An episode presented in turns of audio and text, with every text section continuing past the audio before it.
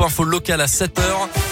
Et c'est avec Valentin Chenard. Bonjour Valentin. Bonjour Alexis, bonjour à tous. À la une de l'actualité, un homme condamné hier pour avoir abusé d'une ado de 14 ans. Les faits se sont déroulés en février 2020 dans le budget.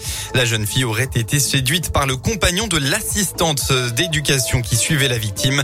Âgé de 24 ans, il aurait profité pour abuser de l'adolescente. Au courant, la compagne du suspect avait finalement demandé à la jeune fille de passer l'affaire sous silence. D'après le progrès, le prévenu a hier été condamné à trois ans de prison pour euh, agression sexuelle. Son ex a elle écopé d'un an avec sursis pour non-dénonciation. Mobilisation des forces de l'ordre hier à la fête de la Saint-Martin. Ils étaient une vingtaine dans la soirée euh, pour réaliser des contrôles sur les mesures sanitaires, notamment le masque et le pass sanitaire euh, obligatoire. Une trentaine de contrôles pour finalement neuf verbalisations, dont sept pour non-port du masque, soit 135 euros d'amende. Un seul forain a lui été verbalisé de 500 euros pour non-contrôle du pass sanitaire dans son attraction, d'après le progrès. Le bus de l'orientation était aussi dans l'Ain hier à l'initiative de la Chambre des métiers de l'artisanat du département. Il a fait étape à Bourg-en-Bresse.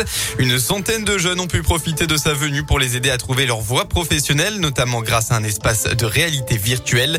Le bus de l'orientation qui doit parcourir la région jusqu'en mars prochain.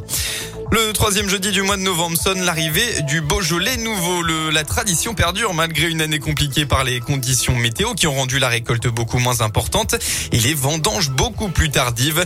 La mise en perce a été réalisée hier à Beaujeu, fief du Beaujolais nouveau dans le Rhône. Attention, l'abus d'alcool est dangereux pour la santé. Dans le reste de l'actualité, Bernard Prena, lui, a passé la nuit derrière les barreaux. L'ancien prêtre a été arrêté hier matin et incarcéré dans la Loire. Condamné l'an dernier à 5 ans de prison ferme pour des agressions sexuelle sur mineurs commises dans le diocèse de Lyon. Il avait évité jusque-là l'incarcération pour des raisons de santé. Mais la dernière expertise médicale a conclu euh, que son état n'était pas incompatible avec une détention. Les Bleus peuvent faire le break en cas de victoire. Bourg-en-Bresse, Perona 0-1, leader du championnat national, accueille ce soir Chambly, relégué de Ligue 2 actuellement 12e. Et ses concurrents directs jouent tous en déplacement demain soir. Mais depuis le début de saison, le FBPP est meilleur à l'extérieur avec 16 points pris sur 28 qu'à domicile, 12 points seulement où il reste sur une défaite et un match nul.